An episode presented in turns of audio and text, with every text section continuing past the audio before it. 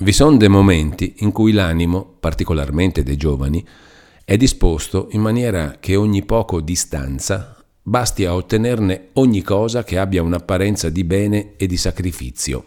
Come un fiore appena sbocciato s'abbandona mollemente sul suo fragile stelo, pronto a concedere le sue fragranze alla prima aria che gli aliti punto d'intorno. Questi momenti, che si dovrebbero dagli altri ammirare con timido rispetto, sono quelli appunto che l'astuzia interessata spia attentamente e coglie di volo per legare una volontà che non si guarda. A leggere quella lettera, il principe vide subito lo spiraglio aperto alle sue antiche e costanti mire. Mandò a dire a Gertrude che venisse da lui e, aspettandola, si dispose a battere il ferro mentre era caldo. Gertrude comparve e, senza alzare gli occhi in viso al padre, gli si buttò in ginocchioni davanti ed ebbe appena fiato di dire Perdono. Egli le fece cenno che s'alzasse, ma con una voce poco atta a rincorare, le rispose che il perdono non bastava a desiderarlo né chiederlo, che era cosa troppo agevole e troppo naturale a chiunque sia trovato in colpa e tema la punizione, che insomma bisognava meritarlo. Gertrude domandò sommessamente e tremando che cosa dovesse fare. Il principe, non ci regge il cuore di dargli in questo momento il titolo di padre, non rispose direttamente, ma cominciò a parlare a lungo del fallo di Gertrude e quelle parole frizzavano sull'animo della poveretta come lo scorrere d'una mano ruvida su una ferita. Continuò dicendo che, quand'anche, casomai, che avesse avuto prima qualche intenzione di collocarla nel secolo, lei stessa ci aveva messo ora un ostacolo insuperabile, giacché a un cavalier d'onore, come era lui, non sarebbe mai bastato l'animo di regalare a un galantuomo una signorina che aveva dato un tal saggio di sé. La misera ascoltatrice era annichilata. Allora il principe, raddolcendo a grado a grado la voce e le parole, proseguì dicendo che però a ogni fallo c'era rimedio e misericordia, che il suo era di quelli per i quali il rimedio è più chiaramente indicato, ch'essa doveva vedere in questo tristo accidente come un avviso che la vita del secolo era troppo piena di pericoli per lei. Ah sì! esclamò Gertrude, scossa dal timore preparata dalla vergogna e mossa in quel punto da una tenerezza istantanea. Ah, lo capite anche voi, riprese incontanente il principe. Ebbene, non si parli più del passato, tutto è cancellato, avete preso il solo partito onorevole, conveniente che vi rimanesse, ma perché l'avete preso di buona voglia e con buona maniera, tocca a me farvelo riuscir gradito in tutto e per tutto, tocca a me a farne tornare tutto il vantaggio e tutto il merito sopra di voi. Ne prendo io la cura. Così dicendo scosse un campanello che stava sul tavolino e al servitore che entrò disse La principessa e il principino subito. E seguitò poi con Gertrude. Voglio metterli subito a parte della mia consolazione. Voglio che tutti comincin subito a trattarvi come si conviene. Avete sperimentato in parte il Padre severo, ma da qui innanzi proverete tutto il Padre amoroso. A queste parole Gertrude rimaneva come sbalordita. Ora ripensava come mai quel sì che le era scappato avesse potuto significar tanto Ora cercava, se ci fosse maniera di riprenderlo, di ristringerne il senso, ma la persuasione del principe pareva così intera, la sua gioia così gelosa, la benignità così condizionata, che Gertrude non osò proferire una parola che potesse turbarle menomamente. Dopo pochi momenti vennero i due chiamati e vedendo lì Gertrude la guardarono in viso, incerti e maravigliati. Ma il principe, con un contegno lieto e amorevole, che ne prescriveva loro un somigliante, Ecco, disse, la pecora smarrita, e sia questa l'ultima parola che richiami triste memorie. Ecco la consolazione della famiglia. Gertrude non ha più bisogno di consigli. Ciò che noi desideravamo per suo bene l'ha voluto lei spontaneamente. È risoluta, ma ha fatto intendere che è risoluta. A questo passo alzò essa verso il padre uno sguardo tra atterrito e supplichevole. come per chiedergli che sospendesse, ma egli proseguì francamente, che è risoluta di prendere il velo.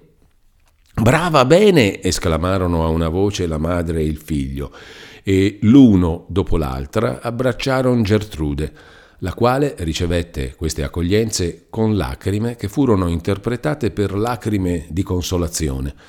Allora il principe si diffuse a spiegar ciò che farebbe per rendere lieta e splendida la sorte della figlia.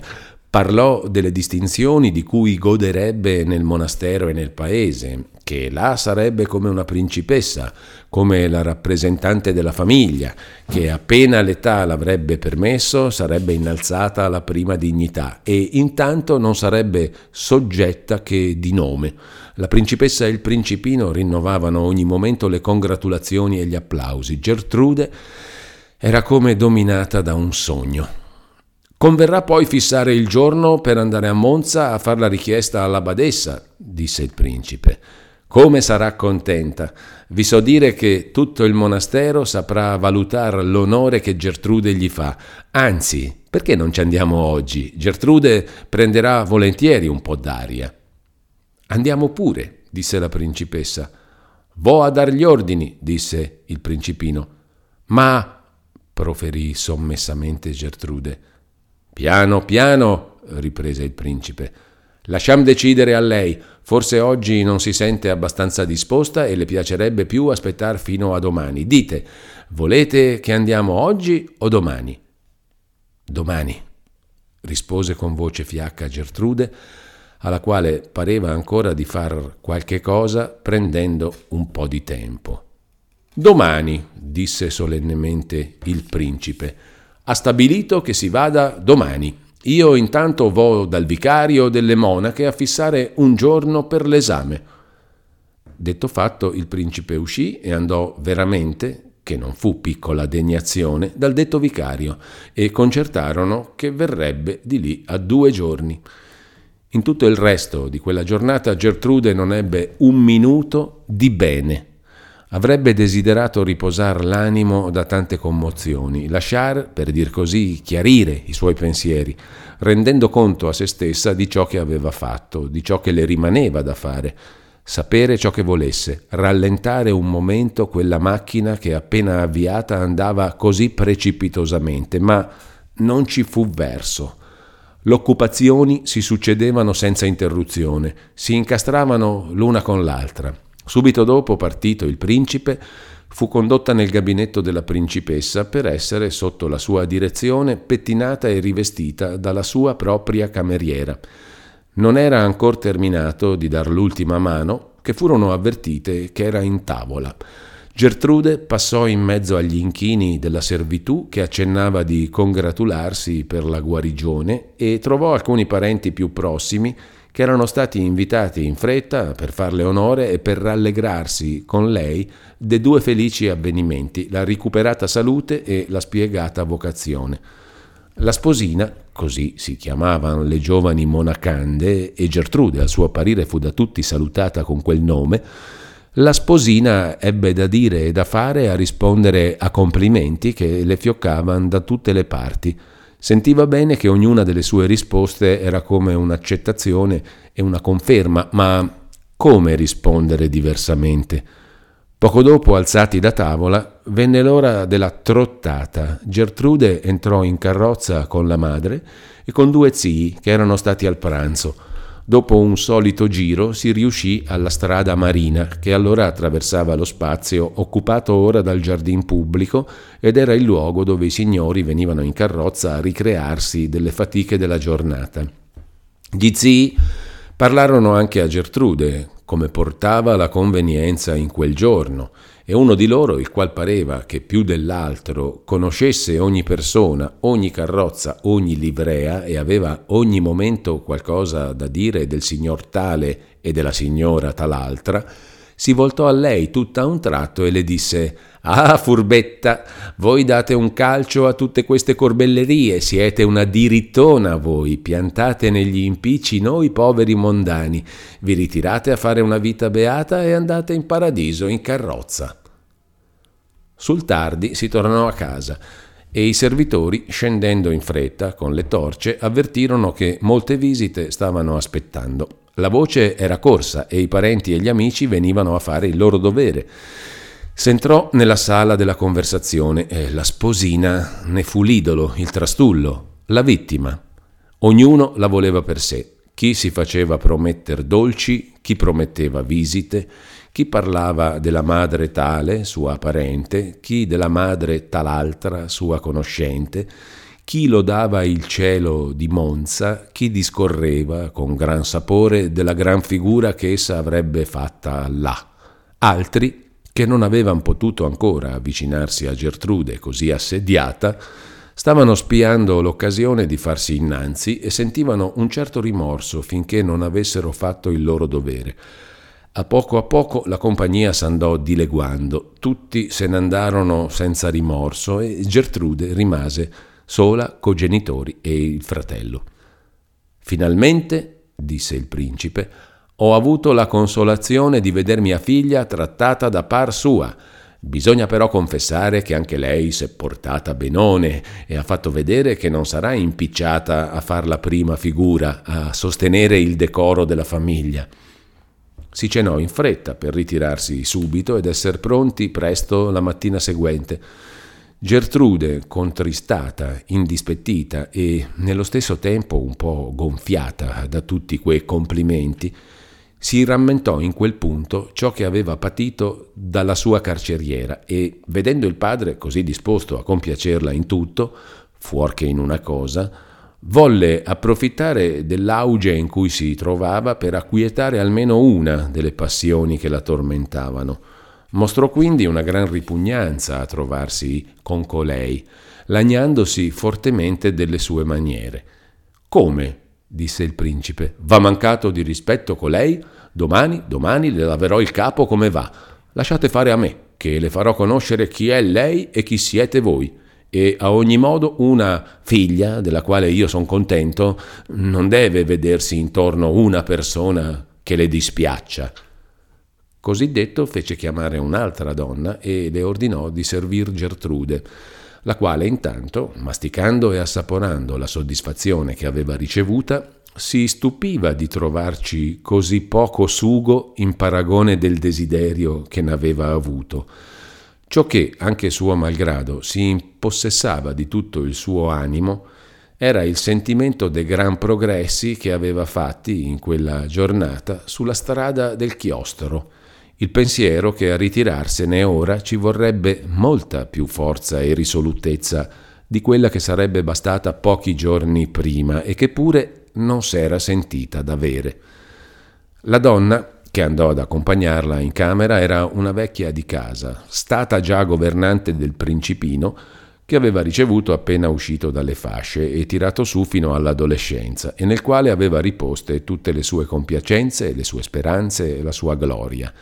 Era essa contenta della decisione fatta in quel giorno come d'una sua propria fortuna, e Gertrude, per ultimo divertimento, dovette succiarsi le congratulazioni, le lodi, i consigli della vecchia e sentir parlare di certe sue zie e prozie, le quali s'eran trovate ben contente d'esser monache perché, essendo di quella casa, avevano sempre goduto i primi onori, avevano sempre saputo tenere uno zampino di fuori e dal loro parlatorio avevano ottenuto cose che le più grandame nelle loro sale non c'erano potute arrivare le parlò delle visite che avrebbe ricevute. Un giorno poi verrebbe il signor Principino con la sua sposa, la quale doveva essere certamente una gran signorona, e allora non solo il monastero, ma tutto il paese sarebbe in moto. La vecchia aveva parlato mentre spogliava Gertrude. Quando Gertrude era a letto, parlava ancora che Gertrude dormiva. La giovinezza e la fatica erano state più forti dei pensieri. Il sonno fu affannoso, torbido, pieno di sogni penosi, ma non fu rotto che dalla voce strillante della vecchia che venne a svegliarla perché si preparasse per la gita di Monza. Andiamo, andiamo, signora sposina, è giorno fatto e prima che sia vestita e pettinata ci vorrà un'ora almeno. La signora principessa si sta vestendo e l'hanno svegliata quattro ore prima del solito. Il signor principino è già sceso nelle scuderie, poi è tornato su ed è all'ordine per partire quando si sia. Vispo come una lepre quel diavoletto, ma è stato così fin da bambino e io posso dirlo che l'ho portato in collo. Ma quando è pronto non bisogna farlo aspettare perché sebbene sia della miglior pasta del mondo, allora si impazzisce impazientisce e strepita. Poveretto, bisogna compatirlo, è il suo naturale e poi questa volta avrebbe anche un po' di ragione perché si incomoda per lei. Guai chi lo tocca in quei momenti, non ha riguardo per nessuno fuorché per il signor principe, ma finalmente non ha sopra di sé che il signor principe e un giorno il signor principe sarà lui, più tardi che sia possibile però. Lesta, lesta, signorina, perché mi guarda così incantata? A quest'ora dovrebbe essere fuori della cuccia. All'immagine del principino impaziente, tutti gli altri pensieri che s'erano affollati alla mente risvegliata di Gertrude si levarono subito, come uno stormo di passere all'apparir del nibbio. Ubbidì, si vestì in fretta, si lasciò pettinare e comparve nella sala dove i genitori e il fratello erano radunati. Fu fatta sedere su una sedia a braccioli e le fu portata una chicchera di cioccolata, il che, a quei tempi, era quel che già presso i romani il dare la veste virile. Quando vennero a avvertir che era attaccato, il principe tirò la figlia in disparte e le disse Orsù Gertrude, ieri vi siete fatta onore, oggi dovete superar voi medesima. Si tratta di fare una comparsa solenne nel monastero e nel paese dove siete destinata a far la prima figura. V'aspettano.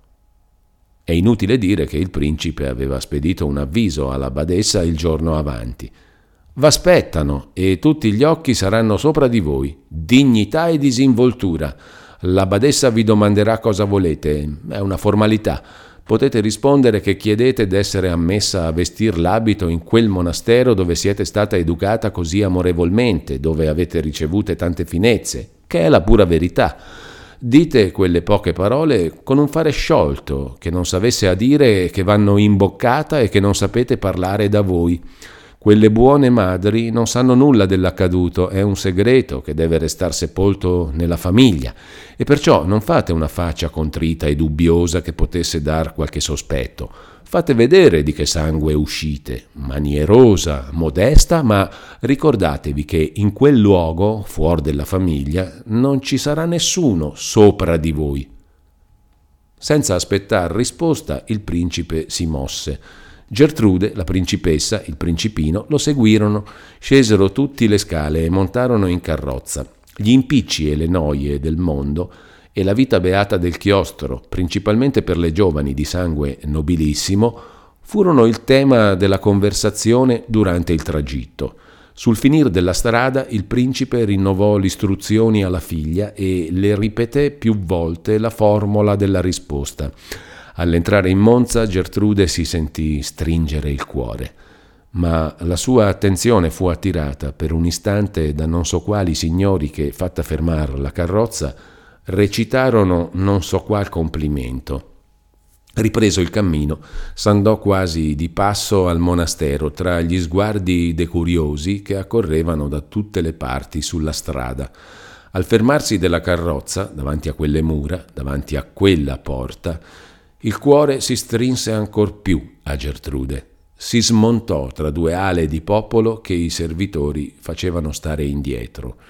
Tutti quegli occhi addosso alla poveretta l'obbligavano a studiare continuamente il suo contegno, ma più di tutti quelli insieme la tenevano in suggezione i due del padre, a quali essa, quantunque ne avesse così gran paura, non poteva lasciar di rivolgere i suoi ogni momento e quegli occhi governavano le sue mosse e il suo volto come per mezzo di redini invisibili. Attraversato il primo cortile s'entrò in un altro e lì si vide la porta del chiostro interno, spalancata e tutta occupata da monache. Nella prima fila la badessa, circondata da anziane, dietro altre monache alla rinfusa alcune in punta di piedi, in ultimo le converse, ritte sopra panchetti. Si vedevano pure qua e là luccicare a mezz'aria alcuni occhietti, spuntar qualche visino tra le tonache. Erano le più destre e le più coraggiose tra le educande, che ficcandosi e penetrando tra monaca e monaca, erano riuscite a farsi un po' di pertugio per vedere anch'esse qualche cosa. Da quella calca uscivano acclamazioni, si vedevano molte braccia dimenarsi in segno d'accoglienza e di gioia. Giunsero alla porta. Gertrude si trovò a viso a viso con la madre badessa. Dopo i primi complimenti, questa, con una maniera tra il giulivo e il solenne, eh, le domandò cosa desiderasse in quel luogo dove non c'era chi le potesse negar nulla. Son qui, cominciò Gertrude, ma al punto di proferir le parole che dovevano decidere quasi irrevocabilmente del suo destino, Esitò un momento e rimase con gli occhi fissi sulla folla che le stava davanti. Vide in quel momento una di quelle sue note compagne che la guardava con un'aria di compassione e di malizia insieme e pareva che dicesse Ah, la c'è cascata, la brava. Quella vista, risvegliando più vivi nell'animo suo tutti gli antichi sentimenti, le restituì un po' di quel poco antico coraggio e già stava cercando una risposta qualunque, diversa da quella che le era stata dettata, quando, alzato lo sguardo alla faccia del padre, quasi per esperimentare le sue forze, scorse su quella un'inquietudine così cupa, un'impazienza così minaccevole, che risoluta per paura, con la stessa prontezza che avrebbe preso la fuga dinanzi a un oggetto terribile, proseguì sono qui a chiedere d'essere ammessa a vestir l'abito religioso in questo monastero dove sono stata allevata così amorevolmente. La badessa rispose subito che le dispiaceva molto, in una tale occasione, che le regole non le permettessero di dare immediatamente una risposta, la quale doveva venire dai voti comuni delle suore e alla quale doveva precedere la licenza dei superiori, che però Gertrude, conoscendo i sentimenti che sapevano per lei in quel luogo, poteva prevedere con certezza qual sarebbe questa risposta e che intanto nessuna regola proibiva alla badessa e alle suore di manifestare la consolazione che sentivano di quella richiesta. S'alzò allora un frastuono confuso di congratulazioni ed acclamazioni. Vennero subito gran guantiere colme di dolci, che furono presentati prima alla sposina e dopo ai parenti, mentre alcune monache facevano a rubarsela e altre complimentavano la madre, altre il principino, la badessa fece pregare il principe che volesse venire alla grata del parlatorio dove l'attendeva, era accompagnata da due anziane e quando lo vide comparire, Signor Principe, disse, per ubbidire alle regole, per adempiere a una formalità indispensabile, sebbene in questo caso pure devo dirle che ogni volta che una figlia chiede d'essere ammessa a vestir l'abito, eh, la superiora, quale io sono indegnamente, è obbligata ad avvertire i genitori che se per caso forzassero la volontà della figlia, incorrerebbero nella scomunica, eh, mi scuserà. Benissimo, benissimo, reverenda madre, lodo la sua esattezza, è troppo giusto, ma lei non può dubitare. Oh, pensi, signor principe, ho parlato per obbligo preciso, del resto... Certo, certo, madre badessa. Barattate queste poche parole, i due interlocutori si inchinarono vicendevolmente e si separarono come se a tutte e due pesasse di rimaner lì testa a testa e andarono a riunirsi ciascuno alla sua compagnia, l'uno fuori, l'altra dentro la soglia claustrale. Dato luogo a un po' d'altre ciarle, o via, disse il principe. Gertrude potrà presto godersi a suo bellagio la compagnia di queste madri, per ora le abbiamo incomodate abbastanza. Così detto fece un inchino, la famiglia si mosse con lui, si rinnovarono i complimenti e si partì. Gertrude nel tornare non aveva troppa voglia di discorrere. Spaventata del passo che aveva fatto, vergognosa della sua dappocaggine, indispettita contro gli altri e contro se stessa, faceva tristamente il conto delle occasioni che le rimanevano ancora di dir di no e prometteva debolmente e confusamente a se stessa che in questa o in quella o in quell'altra sarebbe più destra e più forte. Con tutti questi pensieri non le era però cessato affatto il terrore di quel cipiglio del padre, talché, quando con un'occhiata datagli alla sfuggita, poté chiarirsi che sul volto di lui non c'era più alcun vestigio di collera, quando anzi vide che si mostrava soddisfattissimo di lei, le parve una bella cosa e fu per un istante tutta contenta. Appena arrivati bisognò rivestirsi e rilisciarsi, poi il desinare, poi alcune visite, poi la trottata, poi la conversazione, poi la cena. Sulla fine di questa il principe mise in campo un altro affare, la scelta della madrina. Così si chiamava una dama, la quale, pregata da genitori, diventava custode e scorta della giovane monacanda nel tempo tra la richiesta e l'entratura nel monastero. Tempo che veniva speso in visitare le chiese, i palazzi pubblici, le conversazioni, le ville, i santuari, tutte le cose insomma più notabili della città e dei contorni, affinché le giovani, prima di proferire un voto irrevocabile, vedessero bene a cosa davano un calcio. Bisognerà pensare a una madrina, disse il principe, perché domani verrà il vicario delle monache per la formalità dell'esame e subito dopo Gertrude verrà proposta in capitolo per essere accettata dalle madri. Nel dir questo sarà voltato verso la principessa e questa, credendo che fosse un invito a proporre, cominciava Ci sarebbe ma il principe interruppe. No, no, signora principessa, la madrina deve prima di tutto piacere alla sposina e benché l'uso universale dia la scelta ai parenti, pure Gertrude ha tanto giudizio, tanta assennatezza, che merita bene che si faccia un'eccezione per lei.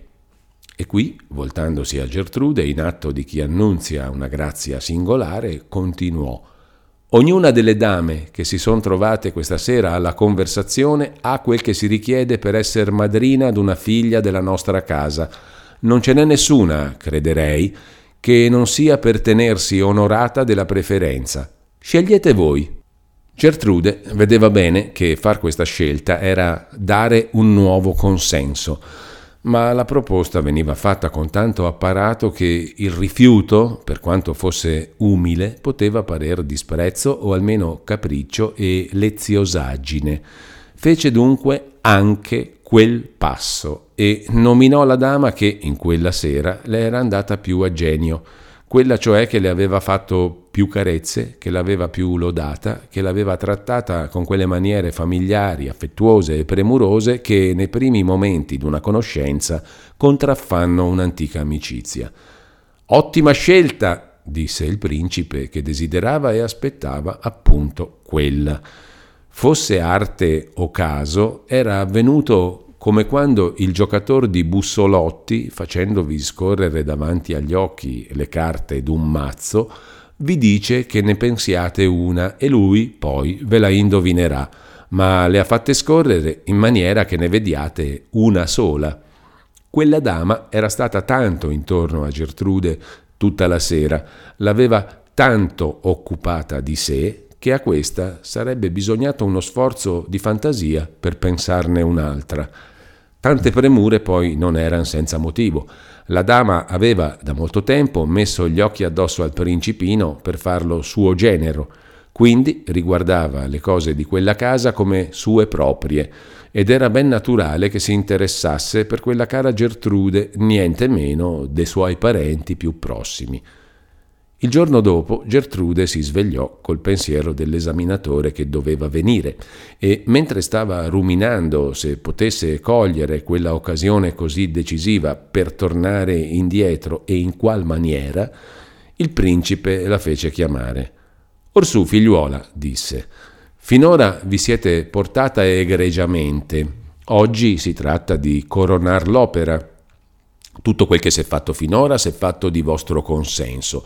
Se in questo tempo vi fosse nato qualche dubbio, qualche pentimentuccio, grilli di gioventù, avreste dovuto spiegarvi, ma al punto a cui sono ora le cose non è più tempo di far ragazzate. Quell'uomo da bene, che deve venire stamattina, vi farà cento domande sulla vostra vocazione e se vi fate monaca di vostra volontà e il perché, il per come e che so io. Se voi titubate nel rispondere, vi terrà sulla corda chissà quanto. Sarebbe un'uggia, un tormento per voi, ma ne potrebbe anche venire un altro guaio più serio. Dopo tutte le dimostrazioni pubbliche che si sono fatte, Ogni più piccola esitazione che si vedesse in voi metterebbe a repentaglio il mio onore. Potrebbe far credere che io avessi presa una vostra leggerezza per una ferma risoluzione, che avessi precipitato la cosa, che avessi... che so io. In questo caso mi troverei nella necessità di scegliere tra due partiti dolorosi o lasciar che il mondo formi un tristo concetto della mia condotta, partito che non può stare assolutamente con ciò che devo a me stesso, o svelare il vero motivo della vostra risoluzione. E... Ma qui, vedendo che Gertrude era diventata scarlatta, che le si gonfiavano gli occhi e il viso si contraeva come le foglie d'un fiore nell'afa che precede la burrasca, troncò quel discorso e con aria serena riprese. Via, via, tutto dipende da voi, dal vostro buon giudizio. So che ne avete molto e non siete ragazza da guastar sulla fine una cosa fatta bene, ma io doveva prevedere tutti i casi. Non se ne parli più e restiamo d'accordo che voi risponderete con franchezza in maniera di non far nascere dubbi nella testa di quell'uomo da bene, così anche voi ne sarete fuori più presto. E qui, dopo aver suggerita qualche risposta alle interrogazioni più probabili, entrò nel solito discorso delle dolcezze e dei godimenti che erano preparati a Gertrude nel monastero e la trattenne in quello finché venne un servitore ad annunziare il vicario.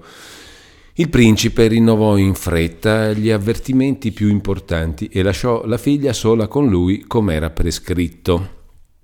L'uomo da bene veniva con un po' d'opinione già fatta che Gertrude avesse una gran vocazione al chiostro, perché così gli aveva detto il principe quando era stato ad invitarlo. È vero che il buon prete, il quale sapeva che la diffidenza era una delle virtù più necessarie nel suo uffizio, aveva per massima d'andare adagio nel credere a simili proteste e di stare in guardia contro le preoccupazioni ma ben di rado avviene che le parole affermative e sicure d'una persona autorevole, in qualsivoglia genere, non tingano del loro colore la mente di chi le ascolta.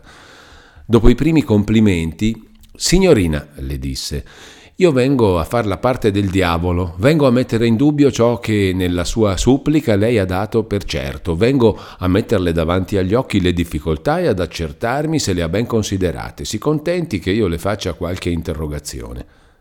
Dica pure, rispose Gertrude. Il buon prete cominciò allora a interrogarla nella forma prescritta dalle regole. Sente lei in cuor suo una libera, spontanea risoluzione di farsi monaca? Non sono state adoperate minacce o lusinghe? Non si è fatto uso di nessuna autorità per indurla a questo? Parli senza riguardi e con sincerità a un uomo il cui dovere è di conoscere la sua vera volontà, per impedire che non le venga usata violenza in nessun modo. La vera risposta a una tale domanda s'affacciò subito alla mente di Gertrude, con un'evidenza terribile. Per dare quella risposta bisognava venire a una spiegazione, dire di che era stata minacciata, raccontare una storia. L'infelice rifuggì spaventata da questa idea. Cercò in fretta un'altra risposta. Ne trovò una sola che potesse liberarla presto e sicuramente da quel supplizio, la più contraria al vero. Mi fo monaca, disse, nascondendo il suo turbamento, mi fa monaca di mio genio, liberamente. Da quanto tempo le è nato codesto pensiero? domandò ancora il buon prete. L'ho sempre avuto, rispose Gertrude, divenuta dopo quel primo passo più franca a mentire contro se stessa.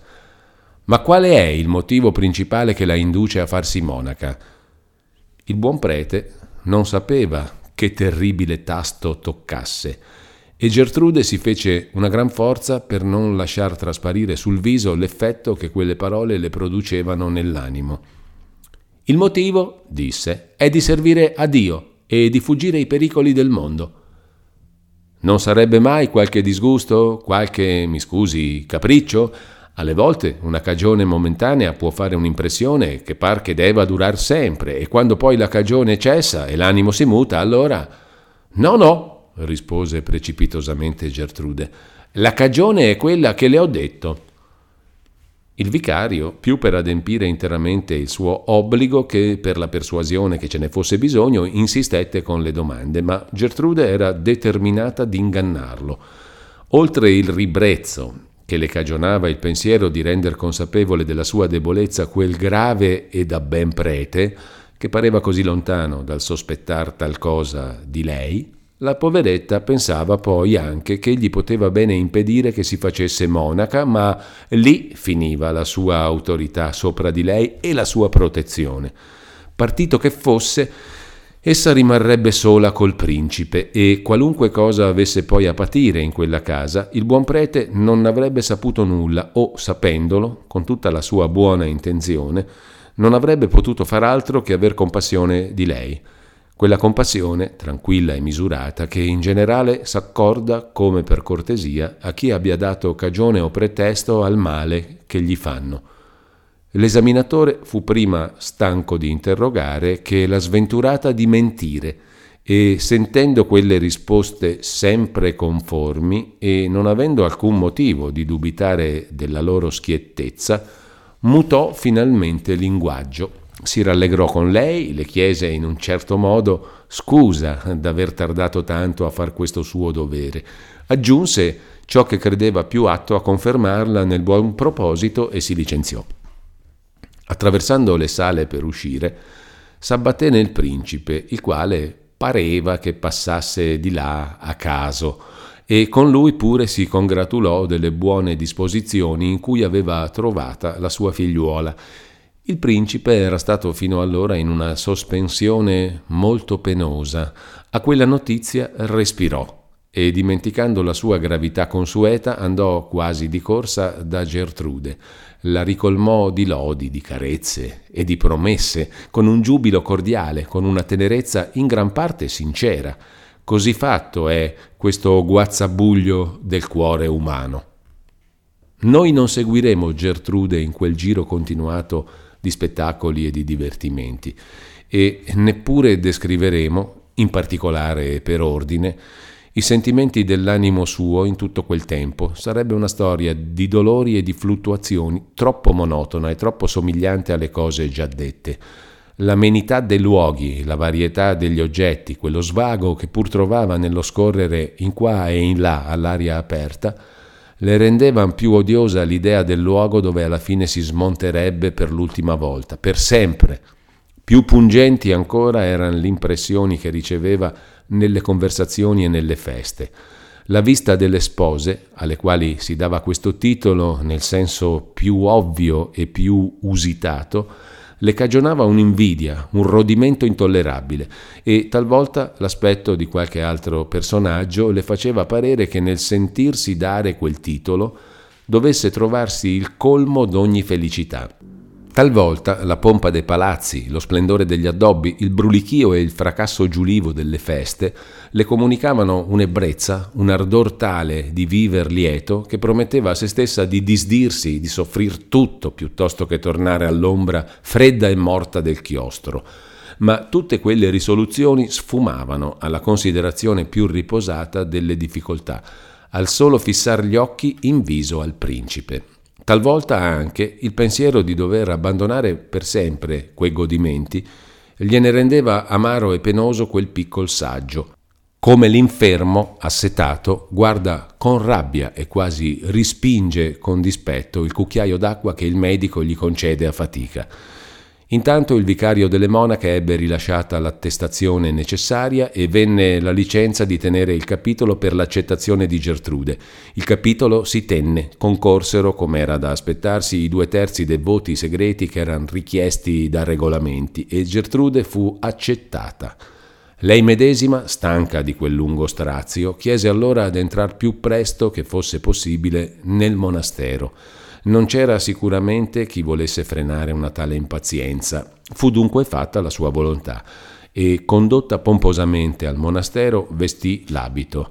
Dopo dodici mesi di noviziato, pieni di pentimenti e di ripentimenti, si trovò al momento della professione, al momento cioè in cui conveniva o dire un no più strano, più inaspettato, più scandaloso che mai, o ripetere un sì tante volte detto. Lo ripeté e fu monaca per sempre. È una delle facoltà singolari e incomunicabili della religione cristiana il poter indirizzare e consolare chiunque, in qualsivoglia congiuntura, a qualsivoglia termine, ricorra ad essa se al passato c'è rimedio, essa lo prescrive, lo somministra, dà lume e vigore per metterlo in opera a qualunque costo. Se non c'è, essa dà il modo di far realmente e in effetto ciò che si dice in proverbio di necessità virtù. Insegna a continuare con sapienza ciò che è stato intrapreso per leggerezza, piega l'animo ad abbracciare con propensione ciò che è stato imposto dalla prepotenza e dà a una scelta che fu temeraria ma che è irrevocabile tutta la santità, tutta la saviezza, diciamolo pur francamente, tutte le gioie della vocazione. È una strada così fatta che da qualunque laberinto, da qualunque precipizio l'uomo capiti ad essa e vi faccia un passo, può da allora in poi camminare con sicurezza e di buona voglia e arrivare lietamente a un lieto fine.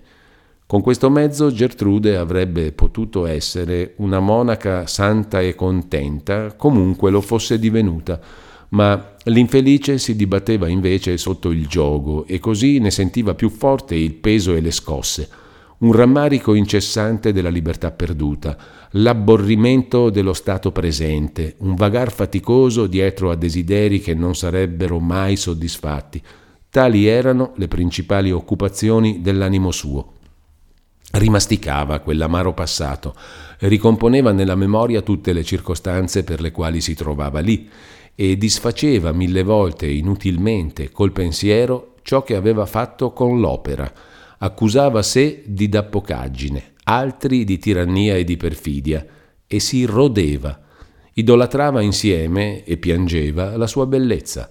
Deplorava una gioventù destinata a struggersi in un lento martirio e invidiava in certi momenti qualunque donna, in qualunque condizione, con qualunque coscienza, potesse liberamente godersi nel mondo quei doni. La vista di quelle monache che avevano tenuto di mano a tirarla là dentro le era odiosa. Si ricordava l'arti e i raggiri che aveva messi in opera e le pagava con tante sgarbatezze, con tanti dispetti e anche con aperti rinfacciamenti.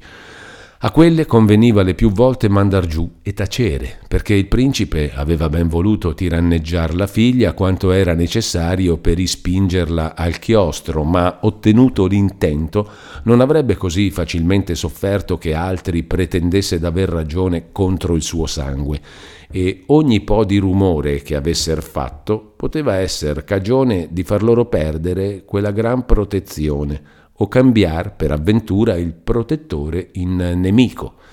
Pare che Gertrude avrebbe dovuto sentire una certa propensione per le altre suore che non avevano avuto parte in quegli intrighi e che, senza averla desiderata per compagna, l'amavano come tale e pie, occupate e ilari le mostravano col loro esempio come anche là dentro si potesse non solo vivere, ma starci bene ma queste pure le erano odiose per un altro verso.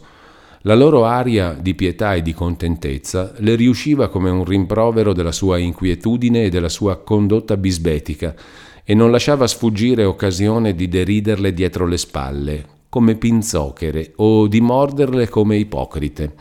Forse sarebbe stata meno avversa ad esse se avesse saputo o indovinato che le poche palle nere trovate nel bossolo che decise della sua accettazione c'erano appunto state messe da quelle. Qualche consolazione le pareva talvolta di trovar nel comandare, nell'essere corteggiata in monastero, nel ricever visite di complimento da persone di fuori, nello spuntar qualche impegno, nello spendere la sua protezione, nel sentirsi chiamar la signora. Ma quali consolazioni! Il cuore, trovandosene così poco appagato, avrebbe voluto di quando in quando aggiungervi e goder con esse le consolazioni della religione ma queste non vengono se non a chi trascura quell'altre, come il naufrago, se vuole afferrar la tavola che può condurlo in salvo sulla riva, deve pure allargare il pugno e abbandonar l'alghe che aveva prese per una rabbia distinto. Poco dopo la professione, Gertrude era stata fatta maestra delle educande. Ora pensate come dovevano stare quelle giovinette sotto una tal disciplina. Le sue antiche confidenti erano tutte uscite, ma lei serbava vive tutte le passioni di quel tempo e in un modo o in un altro l'allieve doveva portarne il peso. Quando le veniva in mente che molte di loro erano destinate a vivere in quel mondo dal quale essa era esclusa per sempre, provava contro quelle poverine un astio, un desiderio quasi di vendetta e le teneva sotto, le bistrattava, faceva loro scontare anticipatamente i piaceri che avrebbero goduti un giorno. Chi avesse sentito in quei momenti con che sdegno magistrale le gridava per ogni piccola scappatella, l'avrebbe creduta una donna d'una spiritualità salvatica e indiscreta. In altri momenti lo stesso orrore per il chiostro, per la regola, per l'ubbidienza, scoppiava in accessi d'umore tutto opposto. Allora non solo sopportava la svagatezza clamorosa delle sue allieve, ma l'eccitava, si mischiava nei loro giochi e li rendeva più sregolati, entrava a parte dei loro discorsi e li spingeva più in là delle intenzioni con le quali esse gli avevano cominciati. Se qualcheduna diceva una parola sul cicalio della madre badessa, la maestra lo imitava lungamente e ne faceva una scena di commedia, contraffaceva il volto d'una monaca, l'andatura d'un'altra, rideva allora sgangheratamente, ma eran risa che non la lasciavano più allegra di prima. Così era vissuta alcuni anni, eh, non avendo comodo né occasione di far di più, quando la sua disgrazia volle che un'occasione si presentasse. Tra le altre distinzioni e privilegi che le erano stati concessi per compensarla di non poter essere badessa, c'era anche quello di stare in un quartiere a parte. Quel lato del monastero era contiguo a una casa abitata da un giovine, scellerato di professione, uno dei tanti che in quei tempi e coloro sgherri e con l'alleanza d'altri scellerati potevano, fino a un certo segno, ridersi della forza pubblica e delle leggi.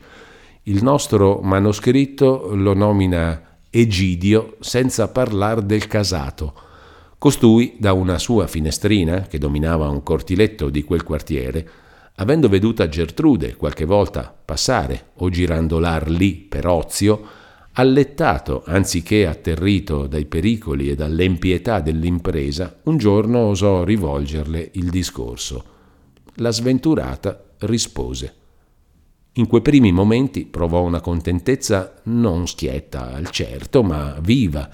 Nel voto uggioso dell'animo suo s'era venuta a infondere un'occupazione forte, continua e direi quasi una vita potente, ma quella contentezza era simile alla bevanda ristorativa che la crudeltà ingegnosa degli antichi mesceva al condannato per dargli forza a sostenere i tormenti.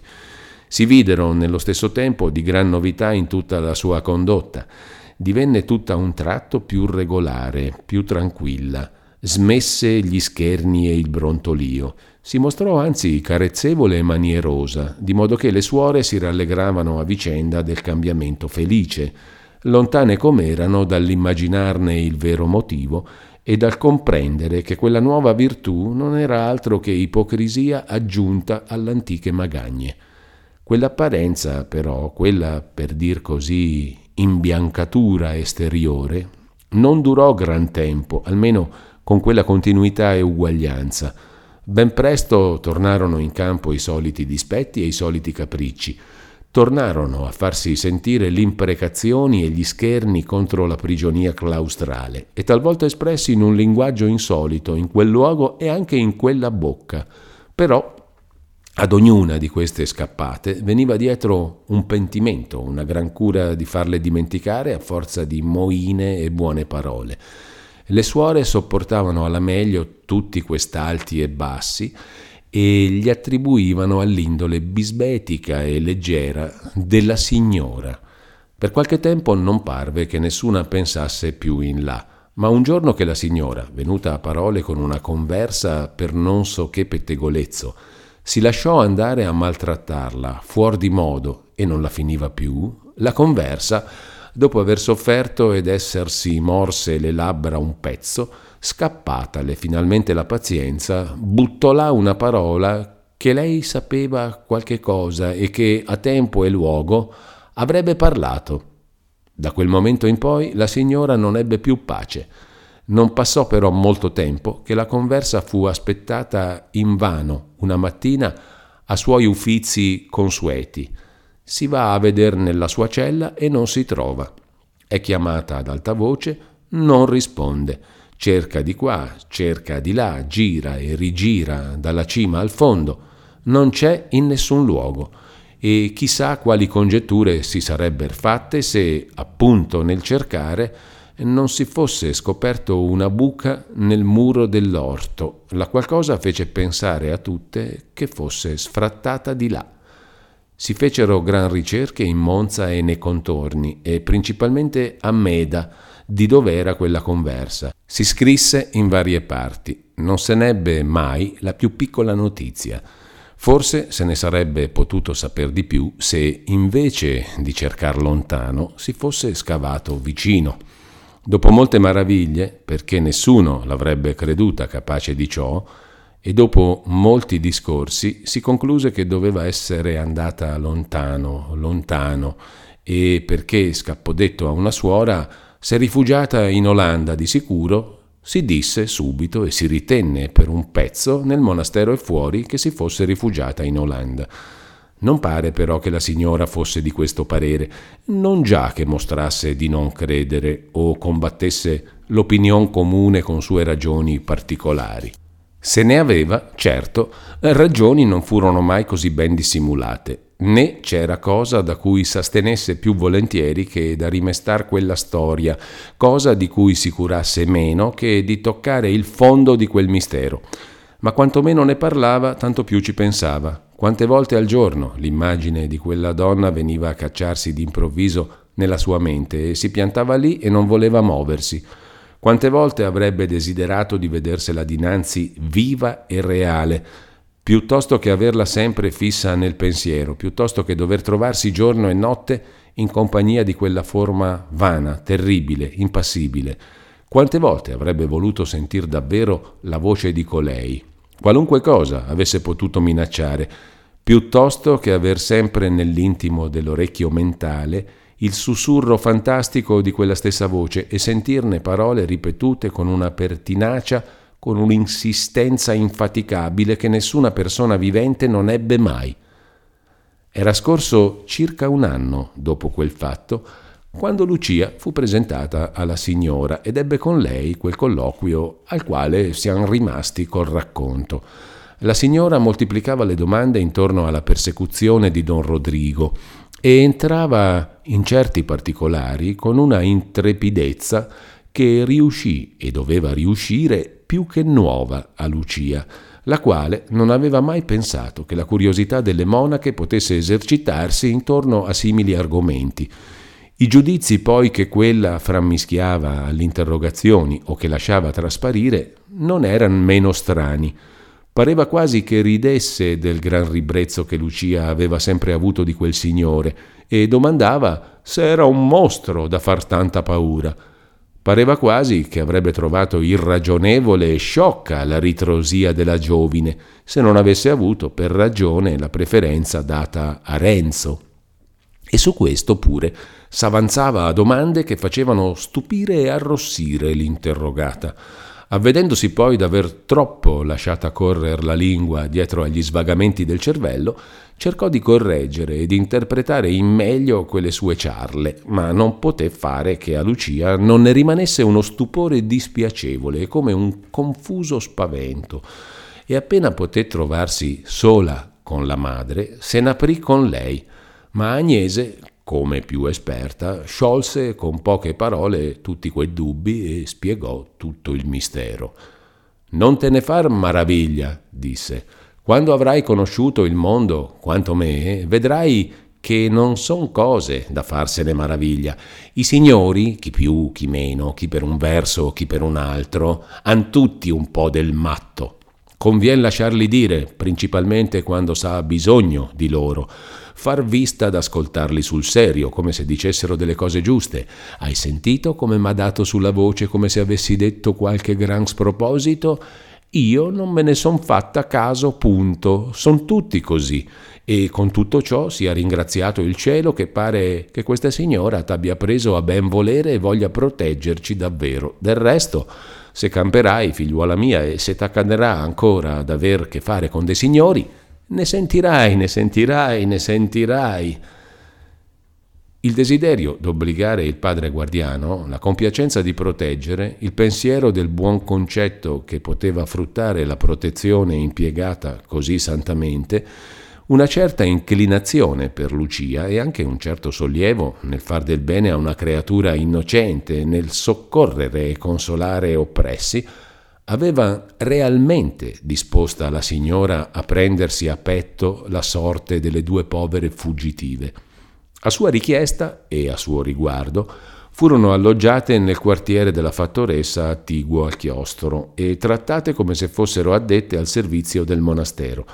La madre e la figlia si rallegravano insieme d'aver trovato così presto un asilo sicuro e onorato avrebbero anche avuto molto piacere di rimanervi ignorate da ogni persona, ma la cosa non era facile in un monastero, tanto più che c'era un uomo troppo premuroso d'aver notizie d'una di loro e nell'animo del quale, alla passione e alla picca di prima, s'era aggiunta anche la stizza d'essere stato prevenuto e deluso.